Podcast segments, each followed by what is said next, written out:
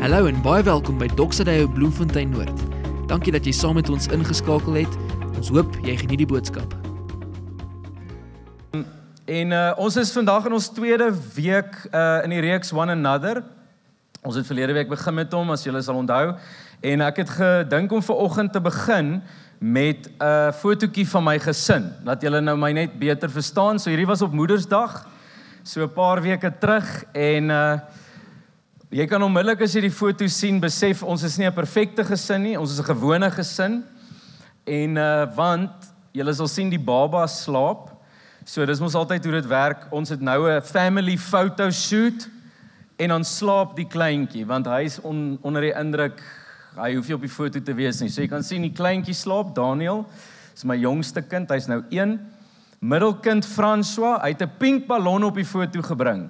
Hy is 'n spesiale een. Hy uh hoe sal mens sê, hy's eksentriek en uh ja, hy's 'n middelkind. Enige middelkinders hier vir oggend. Um verlede week was daar internasionale middelkinddag en almal het vergeet daarvan. So jammer, maar ons sien julle raak. Ons is lief vir julle. Julle bring bring kleur in die lewe. Uh ons waardeer julle. Die middelkinders bring maar net 'n lekker stuk energie. En dan my oudste is Christopher. Hy's nou 6 en um, hy's heeltemal beserk oor rugby. Hy kry dit definitief nie van ons nie.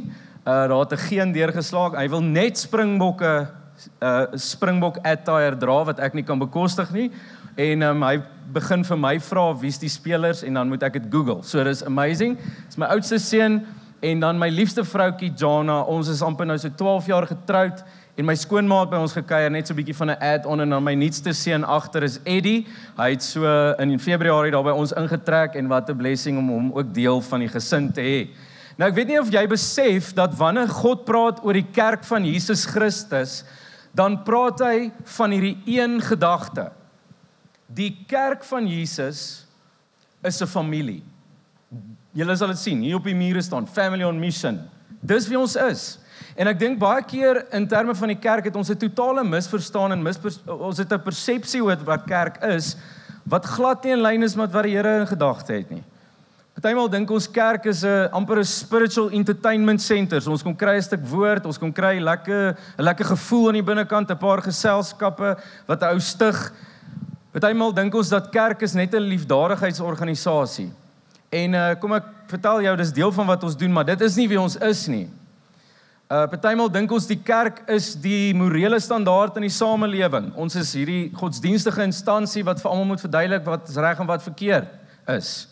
Maar die grootste uitdrukking en die mees profound uitdrukking van wat kerk is is toe God gesê het hy begin 'n familie. Toe God die Vader homself openbaar het en net om te sê God die Vader was van die begin af 'n Vader. Jesus was sy seun van die begin af. En uh, hy wou nog seuns gehad het, soos ek. Uh iemand het my net nie gewaarsku ek moet op 'n stadium ophou nie, maar uh wie drie kinders hierso vanoggend. Ons bid vir julle. Ek weet Abel hulle, ek het nou maar in hulle voetspore gevolg en nou is ek glad nie spyt nie, net baie moeg, maar ehm um, God die Vader het nog seuns gesoek, seuns en dogters. En is 'n huisgesin. En wat is 'n huisgesin? 'n Huisgesin gaan als oor die feit dat dit 'n veilige omgewing is waar binne kinders kan groot word. 'n Huisgesin is 'n hegte verbintenis tussen man en vrou wat die Here eer en daar's 'n spasie vir kinders om te word wie hulle gemaak is om te wees. As jy nie geweet het nie, jou as ouer, jou as pa, kom ek praat gaan met die paas, een van jou belangrikste rolle in jou huis is om identiteit in jou kinders se lewe te vestig. Die Here het dit klaar gegee, maar ou roep dit uit as pa in hulle. Dis die plek waar 'n kind identiteit moet vind. En die lewe vandag is so eintlik belaglik vir jong mense want vroeër jare was dit baie eenvoudig. Jy weet jou oupa is 'n plammer, so nou is jy 'n plammer en jou pa was 'n plammer en jou ma was 'n nurse, nou is jy 'n nurse, maar vandag word kinders geleer dat die wêreld is 'n oop papier. Jy kan wees net wie jy wil wees. Jy kan maak net wat jy wil maak. Weet jy hoeveel spanning skep dit vir kinders vandag? Daar's nie riglyne nie. Daar's nie veiligheid nie. En wat die huisgesin doen is dit bring 'n stuk veiligheid in wie jy is, in jou identiteit. Dis ook die plek waar die mense jou op jou beste ken en op jou slegste ken. Jy ken vir mammie met haar parfuum aan, maar jy ken haar ook met haar pantoffels en haar ou japonnetjie wat nou al 5 jaar te lank gedra is. Maar tog bly ons lief vir mekaar, né? Dis ook die plek, hoor mooi, waar kinders volwasse word. Ek hoor altyd ma's sê ag ek daai dag wat die ou kindertjies uit ons huis uit moet gaan dan dink ek ja ja ja ja ja tot hulle 18 is dan dink jy hoe de vet gaan ek hulle uitkry want hulle wil hier bly. Jy sien die huisgesin is die plek waar iemand volwasse moet word, waar ons identiteit vestig, ons leer hulle van die lewe en ons stuur hulle uit in die wêreld in om te gaan wees wie God hulle gemaak het om te wees. Die geestelike huisgesin van God is presies dieselfde. Dis 'n veilige plek. Dis 'n plek van belonging. Dis waar jy hoort. Dis ook die plek waar jy identiteit ontdek, wie jy is in Christus. Dis ook die plek waar mense op jou beste en op jou slegste ken en steeds lief is vir jou. Dis ook die plek waar jy moet groot word in disippelskap, waar jy moet volwasse word in die Here. Wat 'n incredible prentjie van wat kerk is. Dis family. Dis familie. Dis hoekom as ons mekaar groet by die deur sê ons nie hallo vriend, hallo geestelike vriend nie. Nee, wat sê ons? Boeta. Sis. Partykeer gebruik ons dit omdat ons mekaar se name vergeet. Dis alright. Maar dit sê iets van wie ons is. Ons is familie. Ons behoort aan mekaar.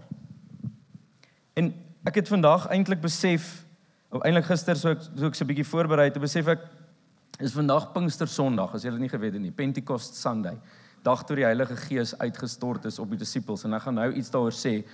Maar wat ek wat ek vinnig vir jou wil verduidelik is hoe hierdie familie van God tot stand gekom. Hoe dit gekom tot by die punt waar ons 'n familie is, waar ons family is.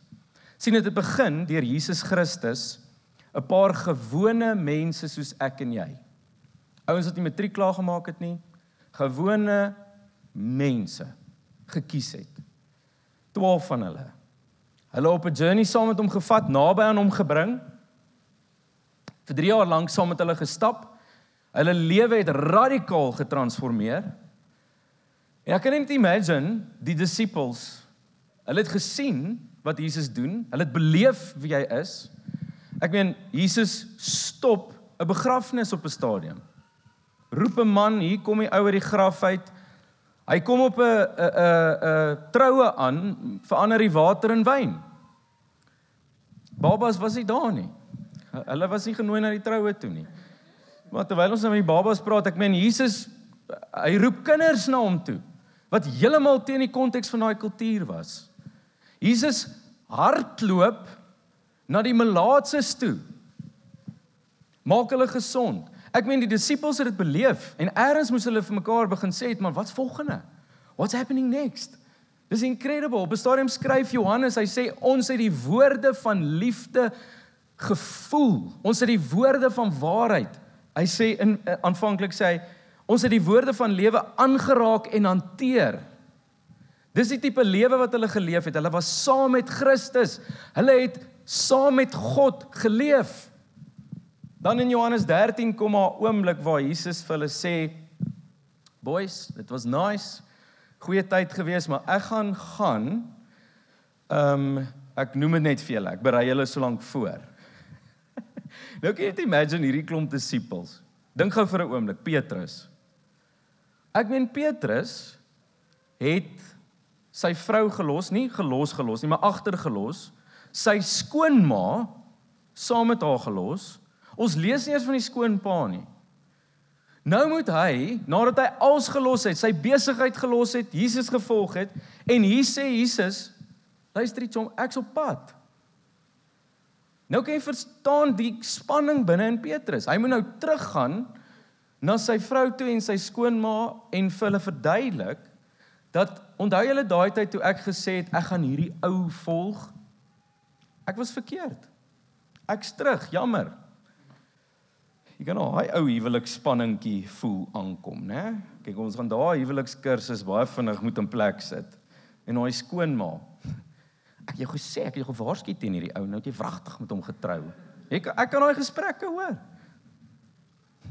Next moment Johannes 14, een hoofstuk later, sê Jesus vir hulle, "Maar moenie bekommer nie, ek gaan julle nie wees agterlaat nie. Ek gaan weer terugkom." Kyk, die disippels was nou nie die hoe kan ek sê die slimste van die klomp nie. So nou kan jy dink gou-gou wat gaan hier aan. Van Jesus het nou net gesê hy's op pad en nou is hy hier. Wat gaan nou gebeur? Is hy nou op pad? Bly hy nou? Ek meen, ek kan imagine Petrus is soos Jesus, dit was nie 'n goeie joke om met ons te maak nie. So is hy nou hier of nie? Ek het myself kas toe geskrik. Dankie tog, u gaan nou bly. Next moment, Handelinge 2. Vaar Jesus op hemel toe met die belofte dat hy sy gees op hulle gaan uitstort. En wragties het hy toe teruggekom in die persoon van die Heilige Gees. sien op daai stadium as jy saam met Jesus wou wees, as jy hom wou beleef, moes jy hom van aangesig tot aangesig sien. Toe die Gees kom, toe is die Gees van Christus in elke persoon teenwoordig. Handelinge 2, kom ek lees vir ons. Pinksterdag. Toe die dag van die Pinksterfees aangebreek het, was hulle op een plek bymekaar. Onverwags het daar uit die hemel 'n geluid soos die van 'n kragtige stormwind geklink en dit het die hele huis gevul waar hulle gesit het. Tonge van vuur het aan hulle verskyn, verdeel en op elkeen neergedaal en almal is vervul met die Heilige Gees en het in ander tale begin praat soos die Gees aan hulle gegee het om hardop uit te spreek. Ons weet wat hierna gebeur. Toe die Gees daal op die disippels, Wat gebeur volgende? Bediening gebeur. Die ouens begin evangeliseer. Hulle begin wonderwerke doen. Hulle begin die lewe van Christus, die bediening van Christus vat hulle verder op hierdie aarde. Dis wat hulle gedoen het. Jy lees van 'n Petrus wat voor die uitstorting van die Heilige Gees, hy was saam met Christus, hy het saam met hom geleef, hy het die woorde van lewe gehad, wat te bang was om voor 'n meisietjie te sê dat hy Christus volg, daai selfe Petrus na die uitstorting van die Heilige Gees is die een wat preek voor duisende mense en duisende mense kom tot bekering. Dis die een wat skielik vanuit krag funksioneer. Ek weet nie van jou nie, maar voor die Heilige Gees was ek redelik maar 'n patetiese Christen. Kom ons wees net gou eerlik daaroor. Ek het nog met dieselfde sondes gesukkel toe ek 'n tiener was. Ek is gered in graad 11 en ek's eers vervul met die Heilige Gees 'n paar jaar na dit. Maar daai tyd was eintlik maar 'n 'n tyd van horrible Christendom. Ek het nie vrymoedigheid gehad om met iemand my geloof te deel nie. Ek uh, het gesukkel om myself uit te figure as 'n Christen. Ek was nog so half aan die kant besig met my wêreldse lewe en aan die kant besig met 'n Christen lewe en toe die Heilige Gees my vervul toe begin bediening. Dis van daai oomblik af waar die Here ook bevestig het wat hy met my lewe wil doen. Dis van daai oomblik af waar daar krag uit my lewe begin gebeur het en in my persoonlike verhouding met die Here begin gebeur het en dit is wat die Heilige Gees doen wanneer hy op ons kom. Wanneer ons vervul word met hom. Abraham Kuyper, een van die bekende teoloë, sê die volgende, hy sê die Heilige Gees as God as 'n uh, eh, uh, die kerk God se familie is is die Heilige Gees die elektrisiteit van hierdie familie. nou ek voel dis baie appropriate in ons dag en eeu om dit so te sien. sien ons in Bloemfontein het nie load shedding nie. Ek weet nie waar kla ons nie. Gauteng het load shedding boys. So 16 ure op 'n dag al. My familie is daar. Hulle het nou maar begin hoenders in die erf aanhou en uh, koeie en windpomp. Hulle is weer terug op daai levels, nee grap sommer. Wat gebeur in 'n huisgesin as daar nie krag is nie? OK, ons nou aangepas, maar dis 'n sad story. kan nie vir baba bad nie, mamma kan nie tee kry nie, pappa kan nie sy ou TV'tjie aansit nie. Die gesin kry baie swaar as daar nie elektrisiteit is nie. En die Heilige Gees in 'n sekere sin is die elektrisiteit van God se familie. Dis die krag van God se familie. En weet julle wat het ons verlede week gesê is dat een van die belangrikste rolle van die Heilige Gees in die kerk is die feit dat hy God se liefde in ons harte uitstort. Die liefde wat ons mekaar moet hê in die gemeente. Dis deur die Heilige Gees. Dis hy wat dit aan ons openbaar, is hy wat dit vir ons gee sodat ons dit weer aan mekaar kan gee. Hoor wat sê Romeine 12 vers 10. Hy sê Paulus sê julle moet mekaar lief hê met innige broederliefde. Gaan mekaar voor in eerbetoning. En ek wil vandag gou drie goed met jou deel wat die Heilige Gees doen in die kerk deur sy mense om hierdie krag en hierdie liefde van die Here te openbaar aan mekaar. Die eerste ding wat ek gou met jou wil deel is die feit dat die Heilige Gees jou en my wil gebruik om ander mense op te bou in die familie van God. Dis een van die eerste belangrikste goed wat die Heilige Gees doen. Hoor gou wat sê Paulus in 1 Tessalonisense 5. Hy sê daarom bemoedig mekaar en laat die een die ander in geloof opbou soos julle alreeds doen. Die Engels praat hier van edify. Dis 'n mooi woord, né? Jy hoor iets van education en jy hoor iets van beautify. Edify. Dis daai beginsel, maar as jy gaan as jy gaan bietjie studeer wat Paulus eintlik hier gedoen het, het hy hy het 'n dieper woord nog gebruik as dit. Hy het die woord bou gebruik. Dis to edify, om iets op te bou. Enige bouers hierso. Goed, iemand wat graag wil bou. Want jou vrou sê jy moet. Great. Papie, ons wil bietjie 'n uh, uh, nog 'n ou slaapkamertjie aanbou. Jy sien die ding van bou is dis 'n moeilike ding, né? Hulle sê as jou huwelik, jou skoonouers en 'n bouproses kan oorleef, dan is jy set for life en drie kinders natuurlik. Bou is nie eenvoudig nie. Maar hoor gou mooi, wat Paulus eintlik hier verduidelik is die feit dat elke gelowige, elke disipel van Jesus is in 'n sekere sin 'n huis, 'n geestelike huis wat die Here besig is om te bou. Die kerk globaal, die local kerk is ook 'n geestelike huis wat God besig is om te bou. So dalk wil ek gou net vir iemand kyk en sê jy's 'n huis. Dis 'n kompliment hoor net so by the way. Dames, dis nou 'n geleentheid om dit vir jou man te sê, hoor jy's 'n huis. Jy's 'n paleis, dalk dis 'n beter woord. Jy blink nie meer nie, maar jy's so groot. Manne moenie vir julle vrouens sê hulle dakke lek nie. Ek waarsku jou net. Maar hoor gou hier. God die Vader is die argitek van hierdie huis. Jesus is die fondasie.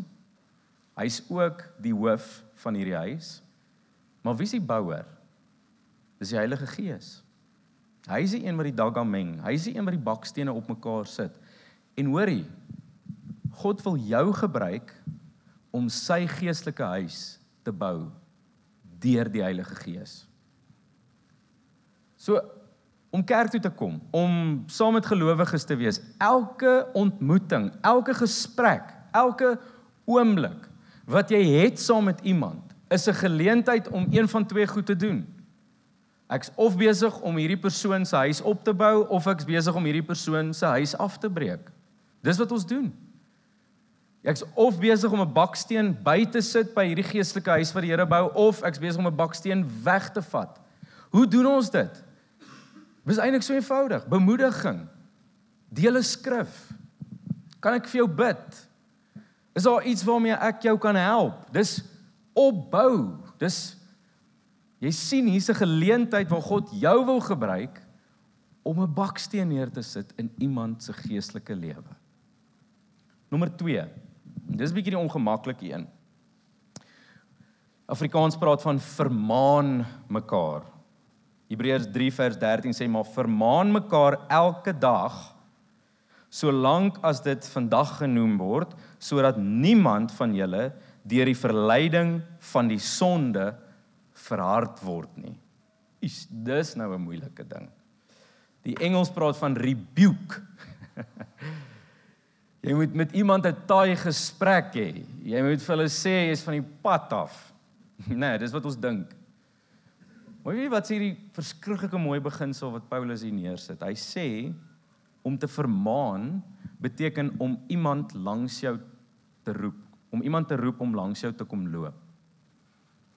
Ek het 'n paar weke terug hier voorreg gehad om die Drakensberge daai amfitheater, ek weet nie of iemand dit al gestap het nie, maar ons het die hele amfitheater gestap en in 'n dag, ek wil net sê, ons het die oggend na 2 ure se slaap, 5 uur begin stap en die aand 11 uur by ons kamp aangekom. Ek het vir julle 'n foto gebring net van die eerste oggend. En uh so ons was nog eers bo nie, maar ons het die descent gedoen die aand in die nag. Dis letterlik die gevaarlikste plek in die Drakensberg om te stap.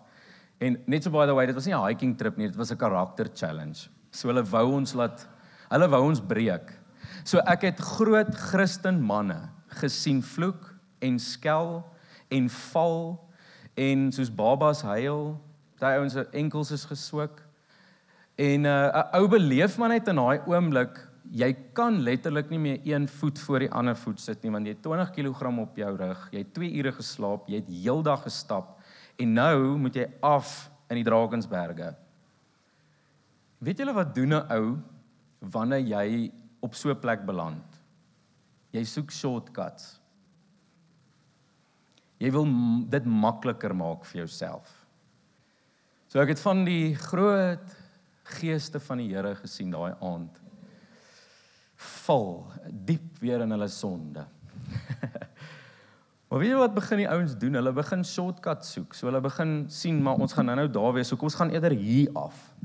Uh of jy weet ek sien ons gaan nou-nou daar so kom ons los die pad en ons gaan net reguit en dan sien jy hoe manne seer kry. En dit was vir my so special op 'n stadium. Uh natuurlik ons Bloemfontein groepie wat gegaan het, het nie dit gedoen nie. Ons was op koers want ons het jy jy's maar net so moeg, jy kan nie meer dink logies nie. So jy gaan maar net. Op 'n stadium het ons leier van ons groep hier die manne net gou bymekaar geruk en gesê: "Boys, julle gaan met julle koppe bymekaar kry. Ons kan nie shortcuts vat op die moeilikste deel van die Drakensberge 11:00 in die nag nie. Stay on course. Kom stap saam met my kom stap agter my, kom stap voor my dat ek julle kan check. Moenie dink julle is slim nie. Dis wat dit beteken om mekaar te vermaan. Jy sien jou broer is besig om shortcuts te probeer soek. Hy's hy probeer iets wat dalk nie deel is van God se die pad wat hy moet stap nie. Hy's besig om 'n bietjie off course te gaan. Wat doen ons? In die kerk sê ons, jy kan nie toelaat dat dit gebeur nie. Hoekom? Want die persoon gaan seer kry. So wat jy doen is jy gaan na die persoon toe, vat hulle by die hand en sê kom stap langs my. sien baie keer wat die kerk verkeerd gedoen het is ons het van 'n afstand af gestaan en ons het gesê julle is van die pad af, kom na ons toe. Weet jy wat doen dit? Dit maak mense seer, dit jaag mense weg uit die kerk van Jesus. Vermaan beteken nie dit nie. Dit beteken om die persoon te gaan haal en langs jou te laat stap En jy moet bereid wees om hierdie pad saam met die persoon te stap. So wees baie versigtig voor jy iemand kol op iets, want as jy dit raak sien en jy kol dit, moet jy saam met die persoon stap op die afdraande waar hy op pad is. Jy moet saam met hierdie persoon klaarmaak. Laaste ding. Dra mekaar se laste. Ons ken dit baie goed, né? Hoor gou wat sê Galasiërs 6. Paulus sê dra mekaar se laste en vervul so die wet van Christus. Paulus sê op 'n ander plek in Romeine, hy sê as een deeltjie van die liggaam ly, ly die hele liggaam. Jy het dit al beleef. Jy uitstap so in die donker nag want babietjie huil en jy tref 'n kusyn met jou klein toontjie.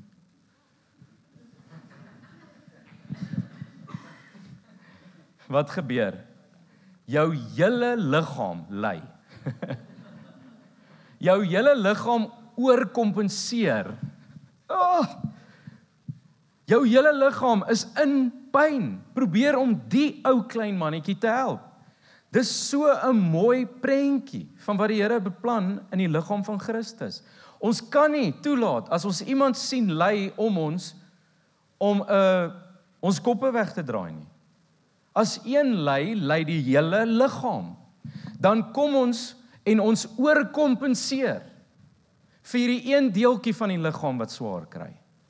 Ons kom onder die persoon in. Ons dra as liggaam hierdie persoon totdat daar weer gesond gesondheid in hierdie persoon se lewe is. Drie maniere ons dit doen. Al drie begin met 'n B. Ons kan vir mekaar bid. Ons moet naby bly. Dit is baie belangrik. Partymal as iemand se laste te groot raak en jy kyk na hulle en jy dink, "Jogg, ek het nie nou kapasiteit vir hierdie nie." Wat doen ons? Ons staan weg. Die Here sê nie jy is die enigste oplossing nie. Hy sê bly net naby. Jy hoef nie als uit te figure nie. Jy moet net naby bly. Laaste ding is jy kan betrokke raak op 'n manier op die kapasiteit wat jy het. Dit wat jy het om te gee kan jy. Jy hoef nie als te gee nie, maar dit wat jy het kan jy gee.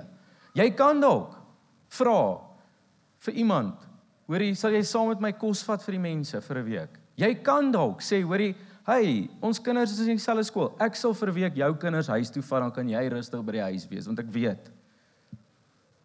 Jy kan op 'n manier betrokke raak. Jy kan bid, almal van ons kan bid. Almal van ons kan naby bly.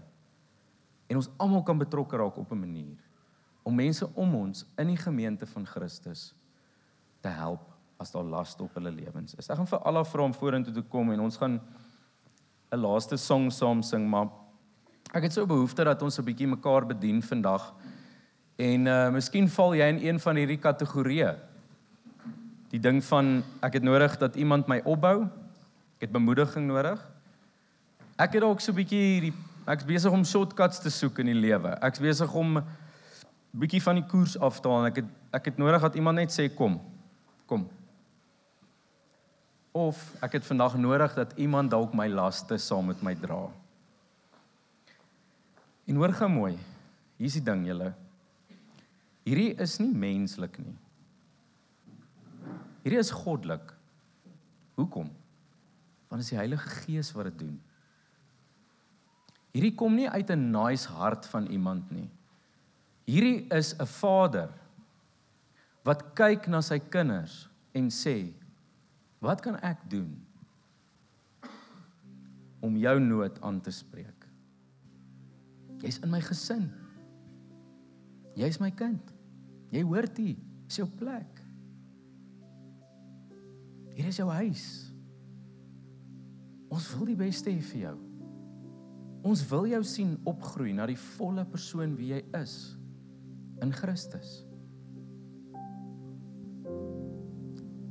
Stuur my gees op Pinksterdag vir jou. Ek stuur my gees om jou op te bou. Om jou langs my in te trek. En ek stuur my gees om jou laste te kom dra.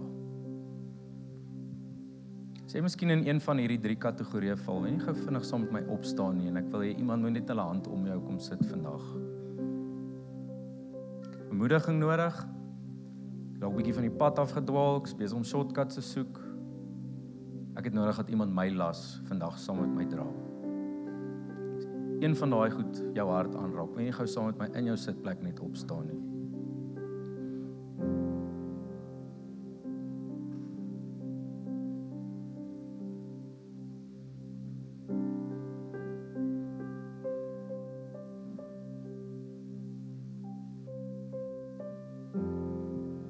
Een man wat sê ek het die familie van God nodig vandag. Daar moet meer wees. Ek weet.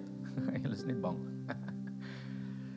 Jy mag mos nie, jy mag mos nie swak lyk like in jou familie nie. Nee, genade, hier is die plek. Waar anders? Is daar nog iemand wat sê asseblief, ek het net vandag nodig dat die familie van God om my kom. Nog iemand?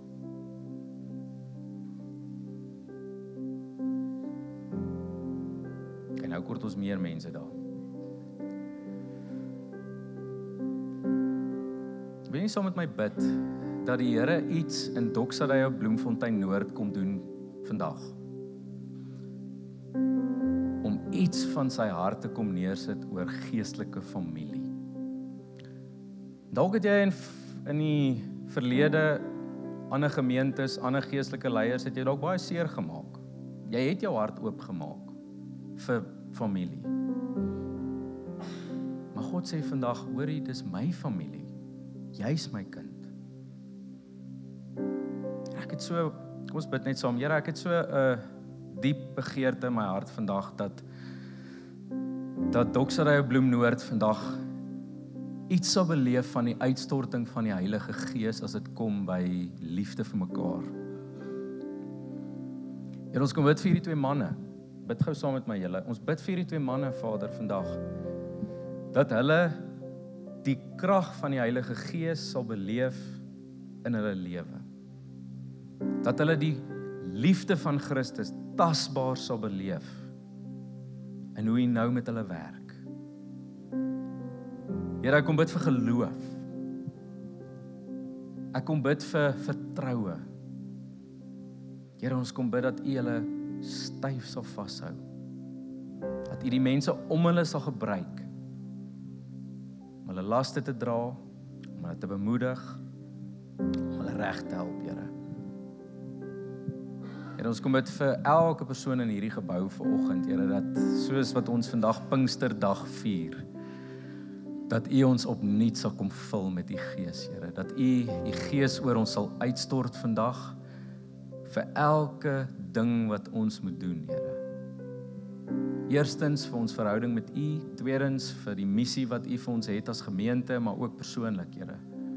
Here, ek kom bid vir families vanoggend, Here, gesinne, dat u krag Heilige Gees in werking sal wees in ons huwelike, Here, in ons pa en ma verhoudings, Here, in ons kinders se lewens, Here, in die manier hoe ons met ons kinders werk, Here. Kom bid ons, ons kom bid vir die kinders vandag, Here, vir die uitstorting van u Heilige Gees. Jesus, u is die een wat ons vul met u Gees. En dis ons gebed vandag in die naam van Jesus. In die naam van Jesus. Amen. Baie dankie dat jy geluister het. Ons hoop jy het die boodskap geniet. Vir meer inligting kan jy na ons webtuiste toe gaan en jy kan ons op sosiale media ook volg by Doxadeo Bloemfontein Noord. Totsiens.